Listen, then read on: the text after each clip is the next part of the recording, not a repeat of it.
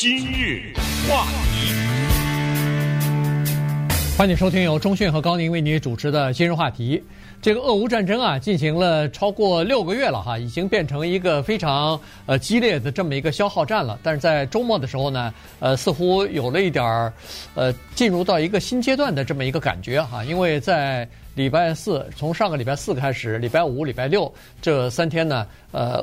乌克兰的军队呢，开始开始呢进行了一些反击啊，在这个东部和呃南部吧，呃，在进行反击，然后收复了不少的村庄和城市啊。所以呢，呃，我看这个报道上呢，当然有不同的报道呢，有不同的说法。有的说是呃收复了五十来个村庄，有的说是收复了大概一千平方呃公里的土地，甚至有的呃报道呢是说收复了两千公里啊。所以这个稍微有点儿。呃，出入，但是基本上呢，可以知道的就是在乌克兰方面呢，他们以绝对的这个人数方面哈，兵力方面的优势呢，开始进行一种小的反攻。所以今天我们把这个整个的情势呢，再跟大家来稍微的讲一下。对，这种转守为攻，把战局扭转了吗？现在尚不知道哈。你刚才说的这个消耗战，确实是啊，这种消耗战可以持续很多年，有的消耗战十年、二十年也是它，对不对？所以。现在乌克兰取得的这些成绩呢，还不能足够的说明他们就获得了主动权，然后接下来就把失地全部收复，然后俄罗斯呢仓皇的退兵，然后向全世界有个交代，或者他找一个说辞，呃，说我们已经完成了特别的任务，对不对？呃之类的，我们可以想象哈，是不是这样呢？现在不知道，但是已知的却是俄军在重新集结，这是已经看到的报道。而且也看到他们开始狂轰一些基础设施。昨天还是今天早晨吧，反正他们打下了乌克兰的一个战斗机，一个直升飞机啊，战斗的直升飞机。同时呢，击落了四架无人机啊，等等，也有开始有这种报道。然后呢，他们的部队集结向被夺回的那些城市进军啊，等等，这些也都看到了一些苗头。所以接下来会是怎么样，我们还不知道。但是从现在我们看到的你退我进、你进我退的这个过程当中呢，我们不得不觉得非常的感慨哈，这是一场实际上是看不见的战争。然后我们仔细再一想呢，我们对于战争的了解，其实真正的是来自于电影，就是那种故事片和一些战地记者拍的纪录片。而战地记者拍的纪录片呢，也没有办法拍得太深入，就是真正的在。打仗的过程中，身边的人就倒下了，被打死的这种情况，被炸死的这种情况，仔细想想，我们看到的多数的都是故事影片给我们的印象。比如说乌克兰的部队，他们集结在什么地方啊？对不对？啊，对我们其实是看不到的。又说是打死了多少俄罗斯的士兵啊，然后又是把一个什么地方给拿下来的这个过程啊，实际上我们仔细想想没有看到，我们也看不到。天上发生的情况，实际上这是一场简单来说不是太公平的战争，就是欧美在拉偏手，啊，两人在打架，然后这边有一个人呢在劝架，啊，这个人不参加打架，但是他劝的时候呢，他拿手把旁边的一一推，推一方面推的重了一点，这边呢他拿手拦着，那边就糟糟了，别打别打了，嘣的一下把你推了，摔倒在地，他是这么一种情况。我们看不到的是，欧美尤其是美国大量的给乌克兰提供的。极为珍贵的军事情报，这炮弹往哪儿扔？嗯啊，往哪儿炸？我告诉你，在哪儿集结一些坦克，全都在天上的卫星收集的这资料送到了乌克兰军人的手里面。我们看不到的是他的顾问，这种用电脑分析出来的这种作战的计划，这些美国的军事顾问，哎，这他可以派。他说我没参战，我这只是派了一些顾问。我们看不到的是那个一车一车、一飞机一飞机的。极为先进的肩扛式的导弹发射器、火箭发射器是什么国家用什么车怎么运到乌克兰去的？然后发到这些士兵的手里面，他们趴在地上什么地方？然后打怎么打的？这个我们也看不到。所以看到的呢就是一个结果，但是这个结果呢是非常说明问题的。这个说明的问题就是一句话：乌克兰呢，在俄罗斯看来，现在他们意识到不是那么容易打下来的。嗯。基辅打不下来啊，到最后就只好承认撤了。基辅打不下来，那么接下来尽管你集结，尽管你反击，说把乌克兰这个地方很顺利的拿下来啊，应该来说也是不是那么容易，尤其是有欧美的支持，所以接下来会是怎么样，值得我们密切的关注。对。显然，呃，俄罗斯在制定作战计划的时候，至少是一开始他是，呃，没有判断到啊，至少是误判了这个整个的局势。一开始的时候，呃，围攻这个基辅的时候呢，他可能是想兵临城下的时候呢，赶快让乌克兰一个星期之内赶快就放弃抵抗投降了就算了，这个整个的战争就结束了。就没有想到不是这么容易的哈。呃，刚才说了，欧美就是北大西洋公约组织以美国为首。在拉偏架嘛，所以在这种情况之下，乌克兰哪怕是一开始想说是哎呀，为了减少人命和财产的损失，想要谈判，但是在这个强大的后盾的支持之下，他也就没有了哈。一开始还有一些说是停战协议要开始谈判啊什么的，但是现在你看双方都不谈谈判的事了，因为战场上确实呃这个战事还很难说得清楚，所以就。不谈了，因为基本上我觉得这样，谁处在劣势谁说谈判，谁想要谈判，对。但是现在在这个战场上，就是说乌克兰的士气有所回升啊，就这一会儿收复了一个地方，一会儿又呃又打败了俄罗斯的什么一个进攻，那呃人们觉得哎，我这个俄罗斯虽然强大，但是它不是不可战胜的，于是就开始那个就逐渐的就增加自己的自己的士气和自信了。你看，昨天泽伦斯基发表讲话的时候是说，对，现在我们取得了很大的这个局部的胜利，但是他说我们的目标是收复所有的失去的这个领土啊，包括二零一四年失去的那 克里米亚。你看这个口气已经逐渐的从那个要准备谈判停火，对，已经现在转成我们的目标是要要收复整个的失地了哈。所以再加上呢，这次你看整个的这个运作哈，它是。怎么怎么说呢？就是先是在南部的地区做出集结兵力的这个态势啊，说是我们要从南部要这个进攻了。那么在这种情况之下呢，俄罗斯啊，说实话部队还是不够多，至少是派到乌克兰的部队不够多，所以他们把从那个那个这个城市叫做 Izium 哈，他们从这个 Izium 这个战线上呢就撤兵啊，调抽调了一部分的兵力呢。派到南南部去了，要阻止这个呃乌克兰在南部的进攻，结果没有想到，这是这是假的，这是这个战术上的虚晃一枪，让他把部队从这个战略的要地撤走之后，人家哗的一下叫做闪电攻击，就是 Izium 这个呃军事的这么一个铁路的供应线的一个枢纽啊，就被乌克兰的军队重新夺下来了。因为据说这个枢纽还是挺重要的，因为在呃，这个呃，顿巴斯这个地区有俄罗斯的好多，这个它的战线比较长，所以不管是军人的运输也好，军火、物资、后勤也都靠这个铁路线在进行运输啊。所以，如果要是枢纽被乌克兰拿下的话，可能对以后的呃战事就不太有利啊。所以现在呃，大概情况就是这样。而且在进行进攻的时候呢，看今天的报道是说。包括坦克、远程火炮、特种部队，呃，这个防空，还有这个呃坦机械化的步兵，叫做联合的协同作战。这是一个大规模的、有精心设计和计划的这个协同作战。所以很多人说，这可能是北约组织或者是美国参谋总部 给他设计出来这个方案。否则的话，靠乌克兰军队，他们是没有这个能力的。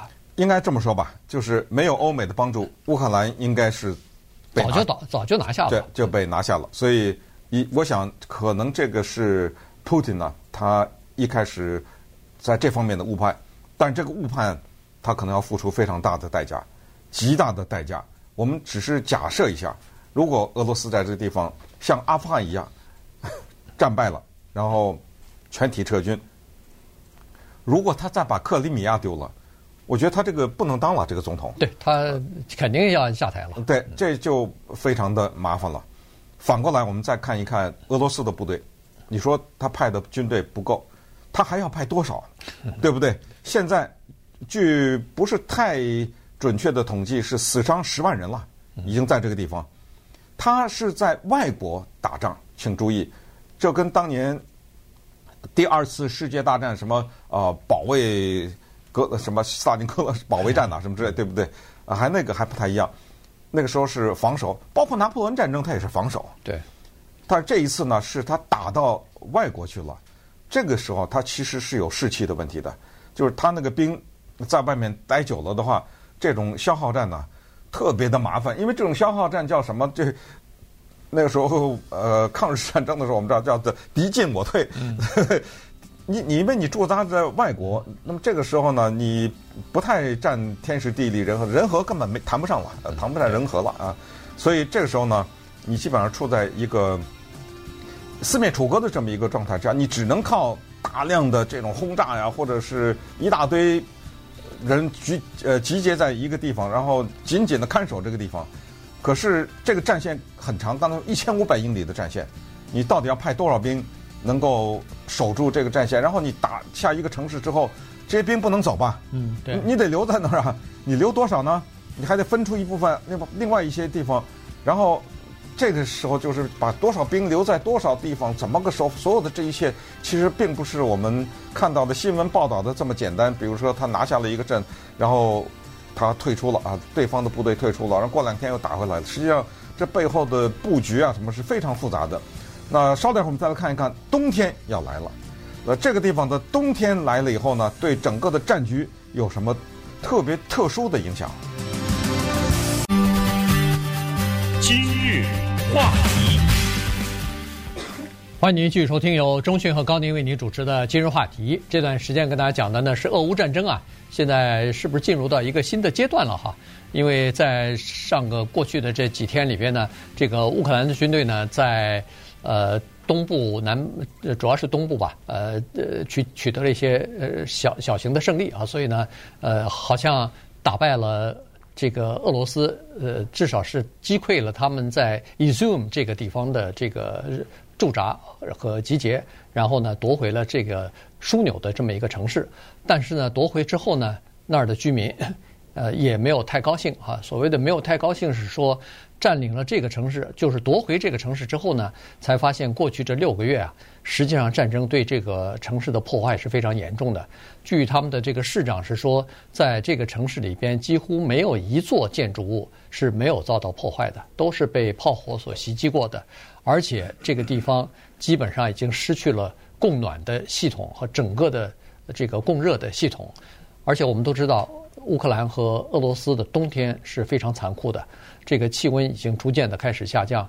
那么，如果要是在冬天之前没有办法恢复供暖的话，那在这个城市，原来他们大概有四万人左右，现在只有一万两千人留下来了。那这些民众他们的生活，尤其是取暖怎么办？现在还是个头痛的问题的。那么说到冬天呢，我们就得来看一下一个大的画面了啊，就是到了冬天的时候呢，那么西方援助乌克兰这个方面开始有点不利，那这个是啊，普京呢，他最希望看到的一个结果。既然是美苏在乌克兰这个地方间接的打了一仗，对不对？那么既然这样的话呢，我有一个对策。呃，普京他是希望呢，把它变成一个稍微持久一点的战争。这样的话，等冬天来到的时候呢，欧洲啊扛不住了，可能，因为我们知道他把那个北溪二号不是那个输油管给关了吗？北北溪一号，二号根本就没通过啊！对，呃，把北溪一号不是给关了嘛？对不对？这个天然气啊什么之类的，我们知道这个老百姓是这样的，老百姓是比较现实的。我们反对一个大国去侵入一个小国，这是一个理想。现实是，我这冬天冷了，我油费给我涨了好几倍，这个不行啊，知道吗？于是呢，普京是希望这个地方如果有可能有所谓民粹主义啊。上升的话，老百姓会反感，反感什么？就是说，咱为了支持一个乌克兰花的来嘛，让我们生活变成这个样子，加上通货膨胀啊什么之类，这要支持到哪年算为止啊？这个是个无底洞啊，等等啊。如果这个声音在欧洲传出来的话呢，包括美国在内，那么就会出现下面一个情况，就是以欧美为首的这个集团呢，他们会促成或者是尽量的去促成。双方的谈判，那么这个时候可能俄罗斯就愿意谈判了，因为他发现他打不过了，或者是没有能够达到预期的这个目的，于是他可能就愿意谈判。那么这样的话呢，就是你收复几个城市、几个村庄什么之类，你先拿着，但是至少我达到了一定的目的，就是你就别再打了，对不对？如果有谈判的话，那么如果是这个结局的话，说实话，对乌克兰不是一个很好的结局。对普京呢，至少他也有个台阶可下。对，这个是一方面哈。另一另外一方面呢，就是有可能西方的这个现在的呃联盟呢，可能会呃。可能会这个等于是破碎啊，原因就是各个国家啊，它有各个国家不同的这个政策。其实，在上个周末的时候，呃，欧洲的好多国家已经开始有民众上街游行了。当然，上街游行主要的不是反对，呃，说是这个北大西洋公约组织或是欧洲支持乌克兰，他们上街游行关键是反对。整个的这个通货膨胀啊，物价上涨，物质物价飞涨，让老百姓的生活现在显然变得比过去几年更差了。因为物价上涨，我的薪水的上涨跟不上了，所以呢，这个方面呢，大家的怨气是非常多的。那现在，呃，俄罗斯突然把那个北约一号的给这个整个欧洲的供气全部停了以后呢？呃，这个对整个的情况是非常不利的哈，尤其是对像什么德国啊这些这些国家，它依靠的这个天天然气比较多，所以现现在德国不仅是天然气汽油的价格上涨上的非常快，好几好几倍好几倍的涨在涨，有的地方都涨了十倍了，两兆啊，哎，增长，嗯。然后呢，除了这个之外呢，还有另外的问题，就是很多工厂和企业啊，因为这个是呃能源价格的上涨啊。他们没办法了，他们有的都要都要关闭了。在冬天的时候，他们就开始关闭了这个整个的企业。那如果一关闭的话，就会造成更大的问题，比如说是失业的问题，呃，物价上涨的问题，政府的财政赤字的问题。因为各个政府，包括英国，现在新任的首相上来以后，还要发那个补贴呢，呃，燃油的补贴。那那那个钱是完全没有打在政府预算里边的，这就要政府借钱。去呃完成这些事情哈，那么在国内就是各个国内都有这样的财政问题和物价上涨、通货膨胀的问题，呃，都在焦头烂额的时候，那对乌克兰的支援，口头上可能还会保持，但实际上的支援，它肯定是会受到影响的。那在这种情况之下，当然我们只是叫做隔岸观火了哈，我们只是在根据这个情况做出来的一些。基本的一个逻辑上的判断，那就是欧美这方面他们希望什么呢？他肯定希望这个战争快速的结束。在如果有可能的话，最好在冬天严寒来以前呢，就把它给结束掉。那么怎么办呢？你看那个布林肯好像又给了两兆还是多少啊？嗯，给了呃乌克兰。对，那就是怎么办呢？就是加大火力，就在趁着乌克兰的军队有士气，而且有这种。好像扭转战局的可能的时候，趁着俄罗斯的军队有点疲乏，趁着他们的士气比较低落啊，趁着各方面的有利的因素的时候，叫做一举拿下呀。所以接下来啊，你看吧，今天才礼拜一，在接下来这个礼拜或者一两个礼拜之内，可能打得会更凶。因为刚才讲过，俄罗斯也不肯让步，又重新集结。那你这个时候，你乌克兰再退的话，那。这个他这个士气肯定有影响了哦，原来人家一集结你就又又打不过了，所以肯定会更加惨烈的一场战争。那么也有人提到了接下来的战俘的问题，说好几万了，说现在呃双方都有一些战俘，这些战俘怎么处理？还有就是刚才说的死伤的人数，如果战争升级的话，想在冬天以前尽快的把战争结束的话，那么肯定死的亡的人又会更多。那这个在俄罗斯看来，他的民众就像当年美国人在越南一样，就那个棺材一个一个往回运啊，叫做裹尸袋啊，对不对？对。这个又对战争会是怎么样的影响？呃，我在猜，冬天到来之前，要想结束乌克兰俄乌战争，大概不太可能。有点困难。嗯。对，因为时间太短了。呃，这个俄罗斯的和乌克兰的这个冬天来的又特别的早。我估计十月上旬的时候，大概气温就会降下来了哈。那么在这种情况之下，可能双方最多也就是说，试图把这个战争呢，至少维持在对自己自己这一方有利的，呃，这个朝自己有利的这个方方向来，呃，这个局面来发展。这样的话，到明年开春的时候呢，可能至少不管是谈判还是继续进行战争，都是对自己有利嘛。因为在冬天的时候呢，估计这个战争大概就是前线作战的这个前线，估计会暂时停止啊，因为呃，在大冬天要进行打仗的话，可能会更加辛苦啊，在前线打仗更加辛苦。对，双方都是如此，对，对对？对，双方都是如此，嗯、可能对俄罗斯更更麻烦的，因为他是在人家的国家在打仗啊，对，对吧？他的这个后勤的保障啊什么的都要跟上，不不跟上的话是要死人的。那天寒地冻的那地方，呃，没吃的没就是没有取暖的话，肯定是不行的。所以这个在冬天这方面来了以后呢，可能会稍微停一下，呃，这个战争。但是战争的这个。又在其他方面打响了。你比如说，在天然气方面，在汽油方面，在这个物价上涨方面，可能这方面的较量又在这个没有硝烟、没有炮火的情况之下，还是会继续下去。